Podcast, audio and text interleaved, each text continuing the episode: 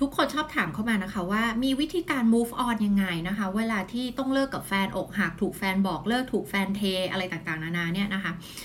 จริงๆ แล้วขั้นตอนมันมีอยู่แค่ 3 ขั้นตอนเองค่ะนะคะ แต่มันไม่ง่ายนะคะ มันไม่ได้ง่ายนะไม่ได้บอกว่ามันง่ายนะคะ แต่ถ้าเราทำตาม 3 ขั้นตอนนี้นะคะ เราจะ move on ได้ในที่สุดค่ะ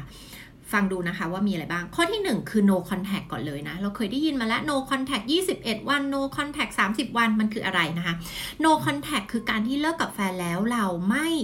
เสพอะไรที่เกี่ยวกับเขาเลย เราไม่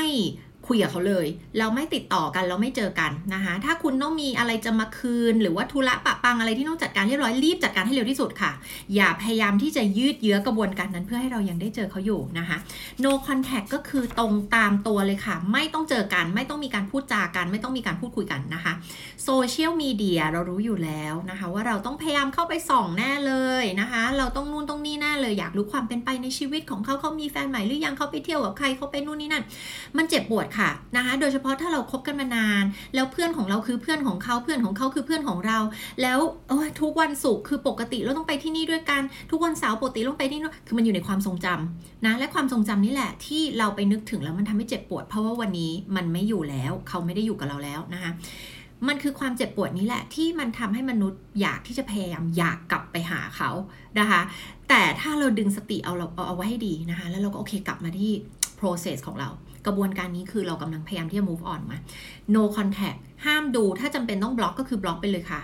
นะคะ unfriend unfollow อะไรก็ว่าไปนะโซเชียลมีเดียอย่าไปดูนะคะรู้ว่าอยากไปดูแต่จะบอกว่ายิ่งคุณไปดูมากเท่า ไหร่มันจะยิ่งทำให้คุณ move on ได้ยากมากขึ้นเท่านั้นนะคะเพราะสมองเราเห็นอะไรเราจะโฟกัสเราจะหมกมุ่นกับสิ่งนั้น ดังนั้นนะ no contact บล็อกไม่ดูโซเชียลมีเดียออฟไลน์ออนไลน์เลยห้ามยุ่งเกี่ยวอะไรกันทั้งสิ้นนะคะข้อที่ 2 คือกลับมาลงทุนกับตัวเองค่ะทำยังไงก็ได้ให้ตัวเองดีขึ้นนะคะหลายคนเขาถึงชอบไปตัดผมตอนที่เขาอกหักนะคะทำยังไงก็ได้ให้ตัวคุณน่ะดีจะภายในภายนอกทั้งหมดเลยนะคะ ลงทุนกับตัวเอง พัฒนาตัวเองให้ดี จะอ่านหนังสือจะฟังพอดแคสต์จะเป็นคอนเทนต์เกี่ยวกับเรื่องของการเยียวยาตัวเอง การพัฒนาความคิดตัวเองอะไรได้ทั้งหมดเลยนะคะหากิจกรรม ที่ดีๆ ไปอยู่กับเพื่อนไปอะไรก็ได้ค่ะหาทำตัวให้ยุ่งยุ่งเข้าไว้นะคะ ในทางที่ดีนะคะทำอะไรก็ได้ค่ะที่เป็นการรักตัวเอง ลงทุนกับตัวเอง และข้อที่ 3 คือเรียนรู้ตกผลึก ว่าความสัมพันธ์ครั้งที่ผ่านมาคุณเรียนรู้อะไรบ้างนะอะไรที่ไม่ work บ้าง คุณสมบัติอะไรในตัวคนนี้ที่จริง ๆ แล้วคุณไม่โอเคบ้างนะคะ หรือตัวเราเองทำอะไรผิดพลาดไป ตัวเราเองอะไรต้องเรียนรู้ต้องพัฒนาตัวเองยังไงบ้างเพื่อให้พร้อมกับความสัมพันธ์ที่ดีในครั้งต่อไปนะจริง ๆ ขั้นตอนมีอยู่แค่ 3 อันนี้เลยนะคะ ที่ต้องทำไปอย่างต่อเนื่องเลยนะคะลองไปทำตามกันดูค่ะ